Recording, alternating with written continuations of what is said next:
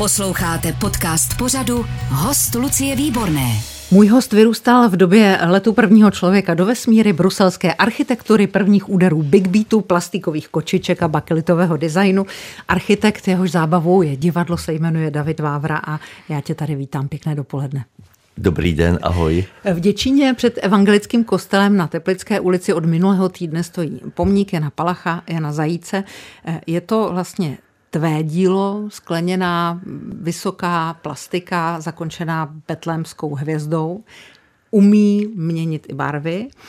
Jaké to je, když se sundává z toho ta plachta a ty tam se díváš na pár stovek lidí, kteří jsou zvědaví na to, co jsi vytvořil?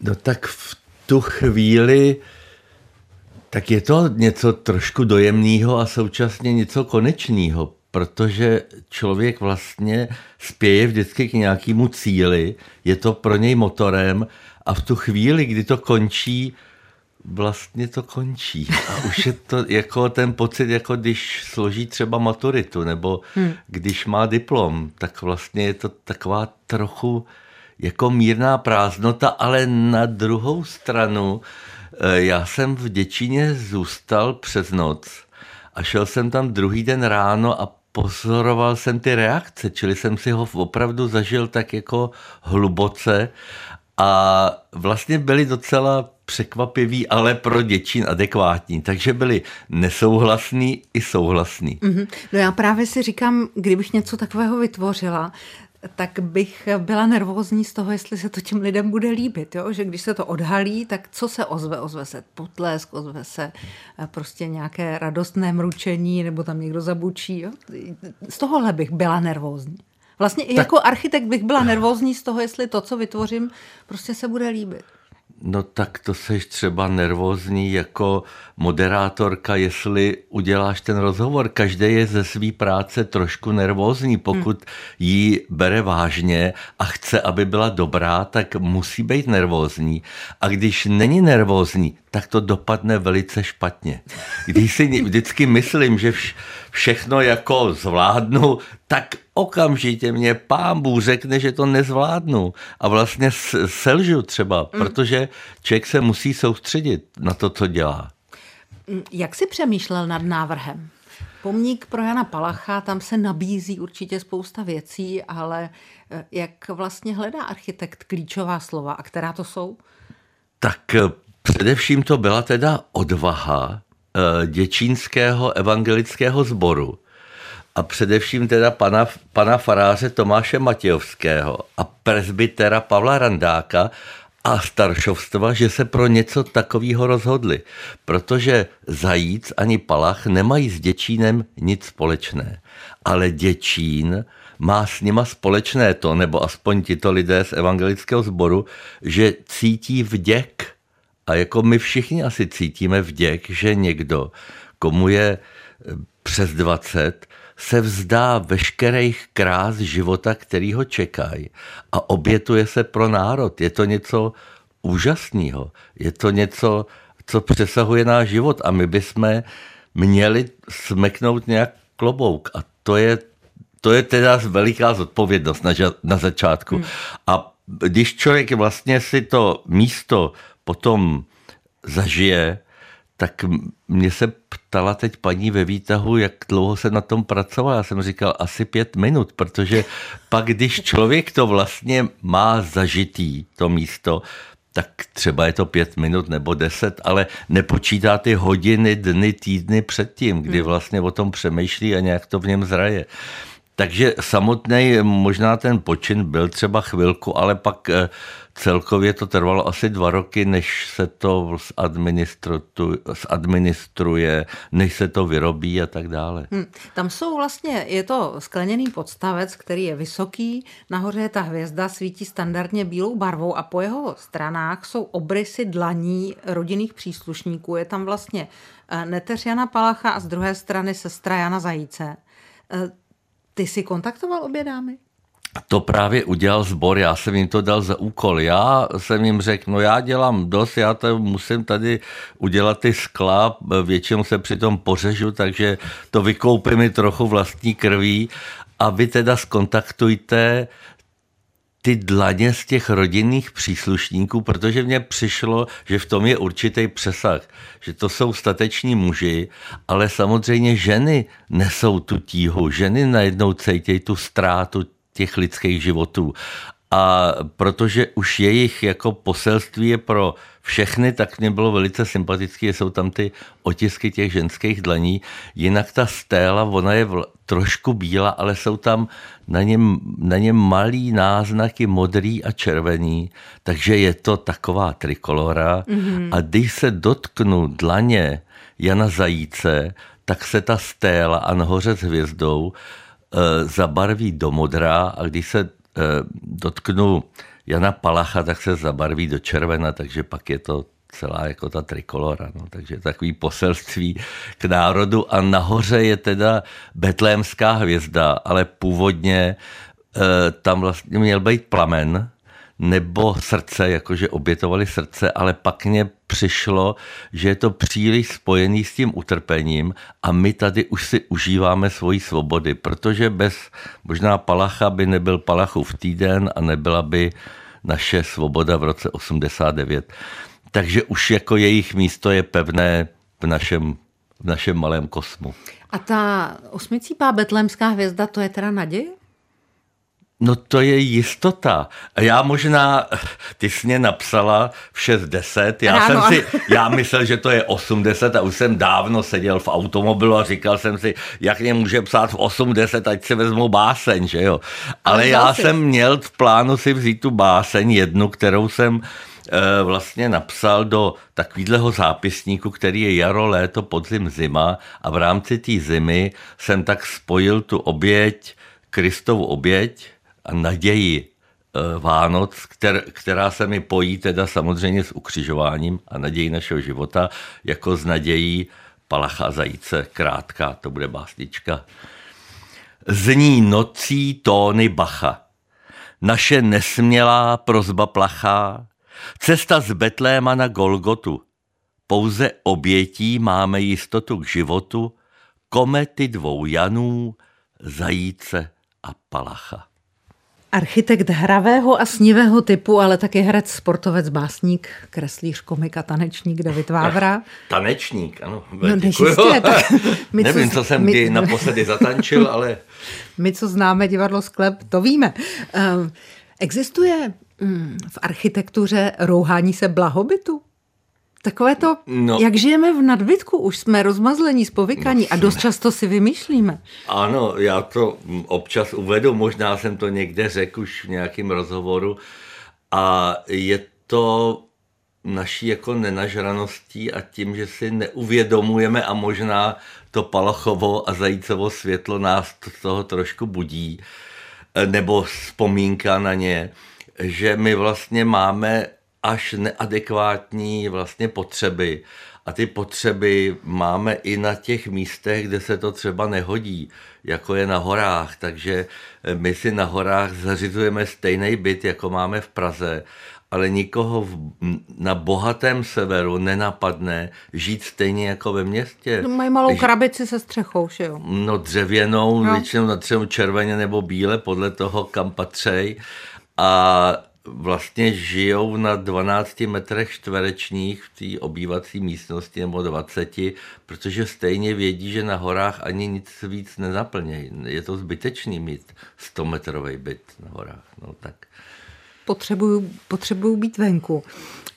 Bojíme se eh, tady u nás moderní architektury v Česku? No, myslím, že velice hodně a že jakmile někdo prolomí ty ledy, ty, ty stojatý, ale zase docela v dobrém slova smyslu. Opatrné architektury a e, hýčkání věků, takže my si vlastně máme největší ochranné pásmo historického středu třeba Prahy, ale vedle toho si neuvědomujeme, že tohleto historický centrum by bez moderní architektury umřelo. Stalo by se pouze turistickým getem, nějakým Disneylandem. A potřebujeme, aby to město dostalo nový život, protože ho dostávalo v tom průběhu těch staletí. A proto je to tak krásný, že na nějaký gotický osnově jsou barokní, renesanční, ale i moderní stavby. A jako by nám ty současné stavby chyběly a vždycky, když něco má vzniknout, tak je strašný tlak a strašný pokřik, aby to nebylo, ale stejný pokřik pro to, aby něco bylo, není. My jako žijeme víc tou negací, než tím, s čím se stotožňujeme. Hmm. Já jsem se koukala na, vl- na Vltavskou filharmonii a líbí se mi. No tak to je stavba, na kterou čekáme. Stavba, která už čtvrt století nám chybí. Je to ta veřejná kulturní stavba, v který by byl nějak symbolizovaná naše nabitá svoboda. Ona havlovská rozvernost. Jo? Měla to být chobotnice, bohužel se z toho stala politická kauza, takže nebyla. A když z architektury je politická věc, tak umírá. Hmm. A ta, myslím, že ta filharmonie teď toto naplní, navíc je to teda jedinečná architektura a demokratická. Protože my jsme si zvykli, že stavby kolem Vltavy mají nahoře tympanon, sochu, trigy, uh, Zlato. Ano, kopuly, jo. Hmm. A tady nahoře je člověk. člověk Tam, kdo vyjde jedinec, vyjde po těch šikmých plochách toho domu, který nemá jasný dveře, tak vlastně ten je, to je to vítězství, tím je ta stavba demokratická. Jo, že tam je ten, jo, to měřítko tomu dá člověk, nikoli socha. Hmm. Můžu se zeptat na bráník? Na braník? No. No, um, a je, ano, ne, protože se eh, ty jsi branický patriot, eh, vlastně měl si dokonce i přednášku, která se jmenovala, myslím, Můj život na jednom kilometru čtverečném. Ano, měl a jsem, znamená... a měl jsem ji v Římě, teda je to zvláštní. V Římě? To byla poprvé v Římě, ano. no tak. To je zajímavé. To ano, je teda... nemluvil jsem tenkrát římsky. E, to je v pořádku, ale branicky umíš. To, já bych ano. čekala, že to bude jako v Braníku. Nebylo. Co všechno kromě toho tvého domu, kde vlastně bydlíš od začátku, se, se vejde do toho jednoho kilometru tam? No, dá se říct, že všechno. Já vlastně bych se tam mohl jenom pohybovat. O tom byla ta přednáška, že důležité věci v mém životě Eh, vznikly požehnanou náhodou a nechodil jsem k, za nima nějak moc daleko. Když jsme s Milanem Steindlerem ve 14 letech zakládali divadlo, bylo to u nás ve sklepě, proto sklep.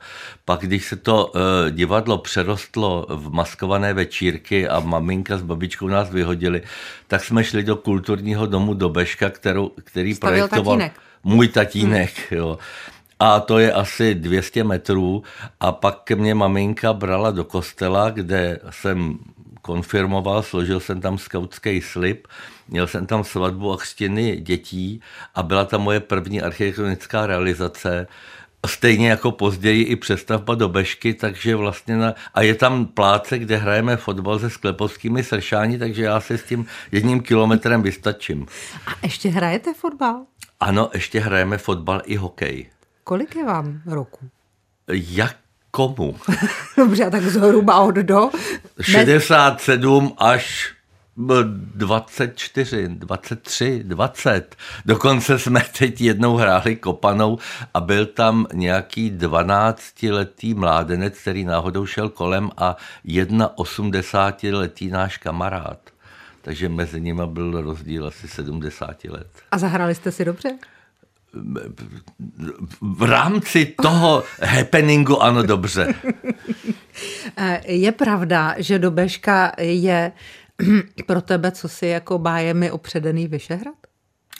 tak moje maminka mě navedla na, tu, na, tom na tu myšlenku, no. že vlastně naproti dívčím hradům byl Vyšehrad a z Vyšehradu se dívali, jak ženy staví ten svůj, uh, své dívčí hrady ale vlastně naproti dívčím hradům je Dobeška a nikoli Vyšehrad a všichni, ty, kteří mají větší senzitivitu, když přijdou na Dobešku, tak prý tam cítí silnější eh, energie. Tak mhm. nevím, mm-hmm. ale eh, je to, eh, my máme rádi, že na Dobešku, na Dobešce nemáme ten kopec zastavěný, že tam je skála A možná to je velice silný, protože Praha má jak na pravém, na levém břehu přírodní útvary.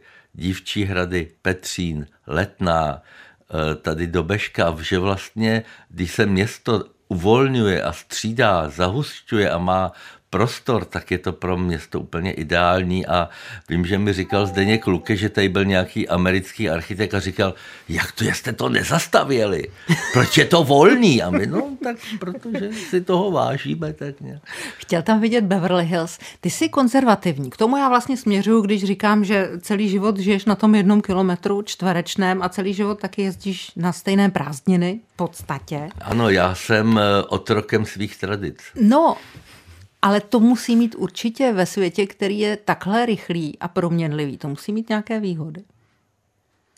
Eh, no, ano, má to výhody, že vím, co mám dělat vždycky.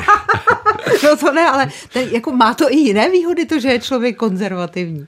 Kromě no toho, to, že nemusí je, nic vymýšlet. Je to určitá pevnost řádu.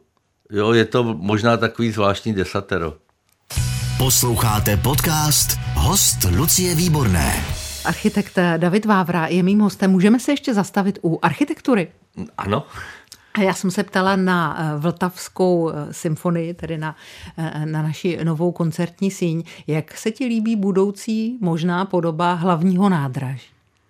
Tak je to překvapivé. Já jsem veliký fanoušek díla Aleny Šrámkové a teoreticky bych si nedokázal představit, že někdo vezme realizaci Aleny Šrámkové, Bočana a Jana Šrámka uříznejí a nastaví na to novou strukturu. To já bych řekl, to je zločinec a jdeme na souboj.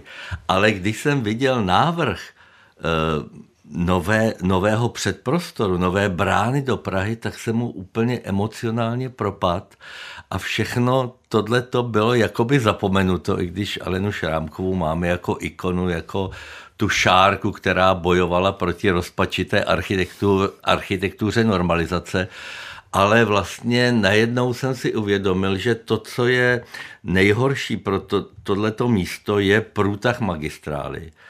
A ta nezmizí, ale. No, až se dělá pražský okruh, tak možná částečně zmizí, budou tam třeba v každém směru jeden pruh, bude se jí moc velice svobodně procházet, ale e, ta e, vlastně ten projekt eh, Šrámkový vlastně s tou magistrou počítal a dokonce udělal střechu a parkoviště.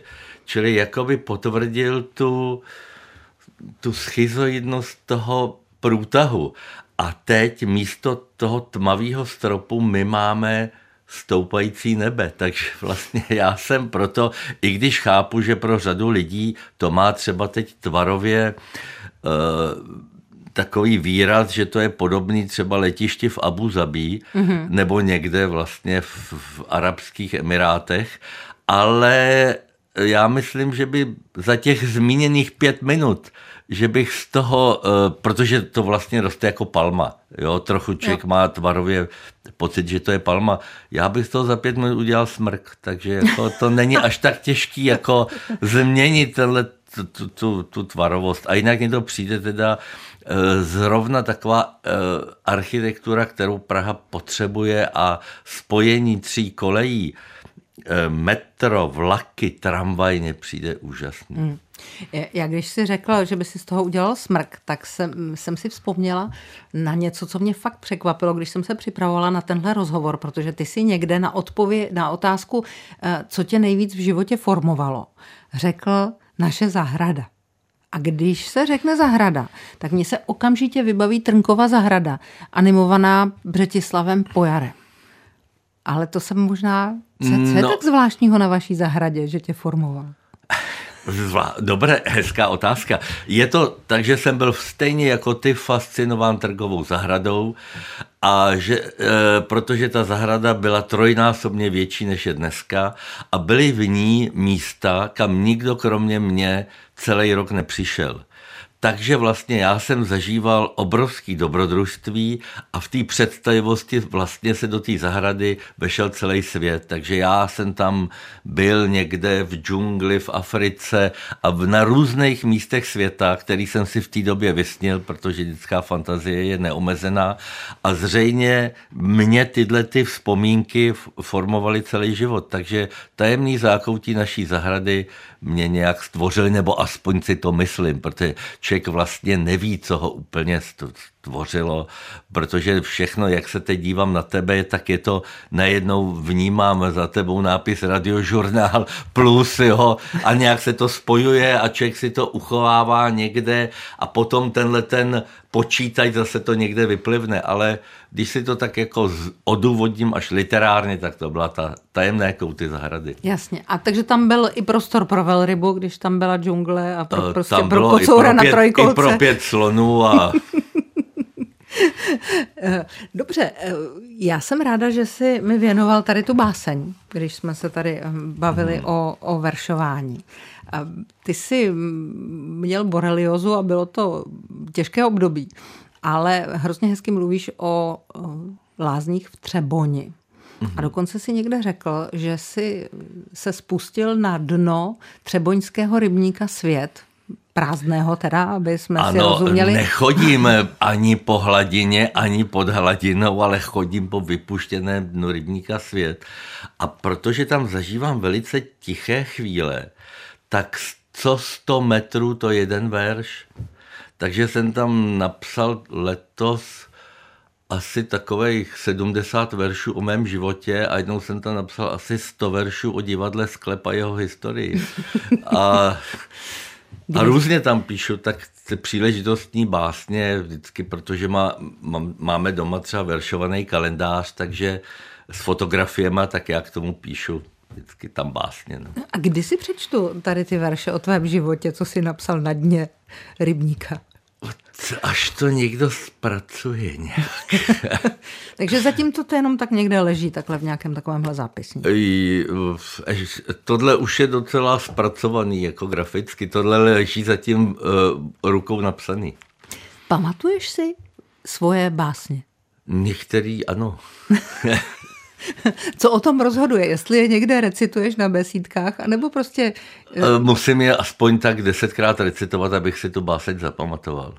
Co si pamatuješ třeba?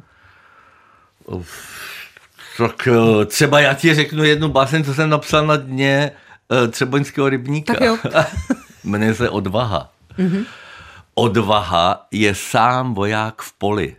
Odvaha většinou dost bolí. Odvaha, ať je cokoliv, nebýt drcen v soukolí. Odvaha v prvopočátku pokus Boha se světem, odvaha zimu ctít létem, odvaha i ve, i ve stáří stále být dítětem, odvaha být nejen podmětem, ale i předmětem, Odvaha být podaným, ale i králem, odvaha na plácku však ne malém, odvaha neříkat vše při starém, pro pravdu schořet husovým i palachovým žárem. Já zase přeskočím, my jsme si teď povídali o sportu, protože ty si běžkař, máš za sebou mnoho jizerských padesátek, vasů v běh, taky jsi cyklista. Nevěděla jsem, že jsi bruslař. Já také ne. Až před deseti dněma jsem na to přišel, nebo mi bylo dopřáno to kouzlo dlouhých nožů, protože ideálně zamrzly rybníky a s kamarádama jsme objeli rybník u Benešova, potom Rožumberg a svět a byl to fantastický zážitek, který myslel jsem, že už v důchodu člověk nenajde nový sport, který ho takhle natchne. A je, je v tom něco i to krásného, že ten otisk tam člověk dává první, že tam před ním nikdo nebyl mm. a že vlastně do toho ledu, který byl jako zrcadlo, napíše ty první básně těma bruslema. Tak to je fantazie, to je úplně... Vidí tam člověk něco z zamrzlé větvičky? No tak my jsme tam předměty? viděli třeba zamrzlýho kapra, který ještě bojoval o život, takže jako jsou tam i chvilku takový, jako, že, že to není jenom taková idylka, ale že někdo trpí. No ale tak to se nedá provozovat pořád. To člověk musí mít někoho, kdo ti to pomůže vyčekat a potom ti řekne, můžeme jet, že? No je tady, myslím, skupina, protože tady je řada skupin, která se zabývá různýma věcma u nás teď, protože máme svobodu a můžeme se tím zabývat. A ty bruslej od listopadu do března vždycky najdou někde, kde se dá bruslit a tam bruslej, takže je to veliká komunita bruslařů. takže to nebyly tvoje poslední rybníky? Doufám, že ne.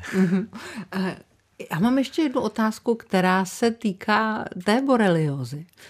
On už je to dávno, ty jsi ve formě, byl si na bruslích, hraješ hokej, všechno, všechno, ale já si vůbec neumím představit, že by mi ochrnuly ruce nebo nohy. A když se ti to stalo, tak to nevezmeš do ruky lžíci, nebo tou ruku vlastně ani nepohneš?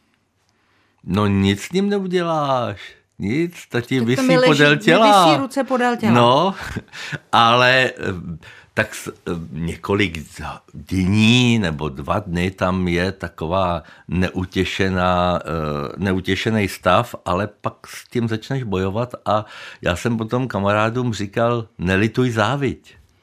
Protože si člověk jako projde ty těžké chvíle a uvědomí si, co dělal všechno blbě a může se toho vyvarovat. No. Hmm. A já potřebuji prostě dostat na facková nebo občas. No a dobře, ale jak se potom člověk vrací k tomu sportu, co měl rád? Jaký je první sklus potom třeba na běžkách nebo tak? No úžasný, dokonce my jsme o tom napsali knížku s Alfredem Strejčkem a tam to všechno je od těch prvních chvil vlastně pohybu a, a i to, že já jsem měl pohyblivá ramena, ale a měl jsem teda vždycky prsty, jo, neměl jsem to mezi tím. Jo? Takže jsem si hodil takhle na kolo tu ruku, ruku. Tam jsem mohl ovládat brzdu a jel jsem. A ty sestry se na mě dívaly z oken e, té rehabilitace až, až šíleli, protože mysleli, že já na tom kole nikam nedojedu. To znamená, že když si chtěl něco napsat, tak si se musel vzít fyzicky ano, za zápěstí, položit si No, protože jedna pak byla trochu líp na tom, než ta druhá, tak ta tu jednu někam dala. A nebo jsem vlastně kreslil docela hezký kresby, protože vlastně ten rozptyl té ruky byl strašně malý.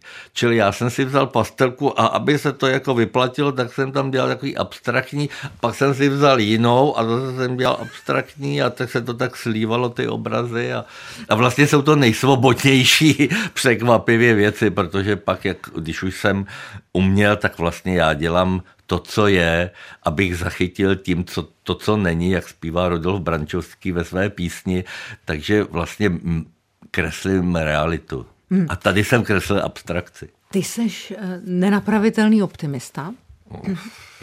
Narodíš se tak? Nebo narodil se tak? Asi jo. A to už souvisí s tou zahradou. Vlastně jsem měl v sobě vždycky nějaký jako krásné věci, které hmm. převládaly nad těma negativníma. Čili viděl jsem tu pozitivní zprávu o světě vždycky víc než tu smutnou, protože jsem měl taky to obrovský štěstí, že nikdy jsem nemusel jít do žádné války a to je, to si nesmírně vážím a všichni bychom si toho měli vážit a, a udržet to co nejdíl. Já jsem ráda, že to připomínáš. Eh, co teď děláš? Píšeš, projektuješ, nad čím přemýšlíš? No ty jsi to řekla. Píšu, projektuju, ale teď se hlavně teda bych chtěl věnovat běžkám, protože přede mnou jsou ty uh, závody, které jsem... Takže trénuješ řek, na Jizerskou? Eh, na Jizerskou, ale i na ten Vasák, protože se mé dcery rozhodly, že ho chtějí běžet se mnou a já jsem řekl, no letos je to naposledy, já chci tyhle věci dělat tak, aby mě těšily a už asi ta fyzická stránka chřadne a už je asi takto teď nejvyšší čas, kdy to společně můžeme zažít a to už pak to veslo je vaše a už si veslujte sami. A já už si budu běhat jenom pro radost, i když na druhé straně zase člověka tyhle závody motivují, aby trénoval, protože e, to, co jsme měli ve 20 letech, že z takový jako frajerství běžíme nějak maraton a pak se z toho hroutíme, tak to už nechci zažívat. No a Vasův běh to je víc než maraton, že to je 100 kilo. No, ale je to lehčí. Jakoby, když jsem běžel pražský maraton, tak jsem víc trpěl teda. to, to bylo strašný. A co to je? Je to taková tvoje soukromá hra? Všechny tyhle ty věci, jako je Vasův běh s dcerami, jako je výjezd na Paso Stelvio eh, na bicyklu. Co to, co to vlastně jako je? Je to udržování se v kondici? Je to hra? Ano, je... Eh, samozřejmě je to když se na to podíváme z druhé stránky, je to trochu Spartakiáda, všechny tyhle ty běhy. Ale je tam to, co jsem už řekl, je nutná ta příprava. A ta příprava je důležitá, protože tím, jak člověk přemýšlí o hodně věcech, tak má unavený ten, to tělo od přemýšlení a potřebuje asi zřejmě nějaký pohyb, nebo já ho potřebuju. A když je pohyb kolektivní, ať v rodině nebo s kamarády, tak je fantastický. A e, vzájemně se zde vyrovnává řekli po, čili řek, co se mudruje po fotbale před uh, u piva. To je stejně kvalitní jako ten fotbal, ale nelze přijít na mudrování bez toho fotbalu. To nemá tu poezii. Herec a sportovec David Vávra. Děkuji za to za tuhle tu nádhernou tečku. Přivaď nám ještě zamrznou rybníky a hlavně, ať dopadne eh, velký rodinný vasák, tak jak si přejete. No a ať nám nezamrznou myšlenky. to hlavně. Lucie Výborná od mikrofonu přeje hezký den, ať se vám dnes daří. Všechny rozhovory z hosty Lucie Výborné můžete slyšet na webu radiožurnál.cz v aplikaci Můj rozhlas i v dalších podcastových aplikacích nebo na YouTube kanálu Radiožurnálu.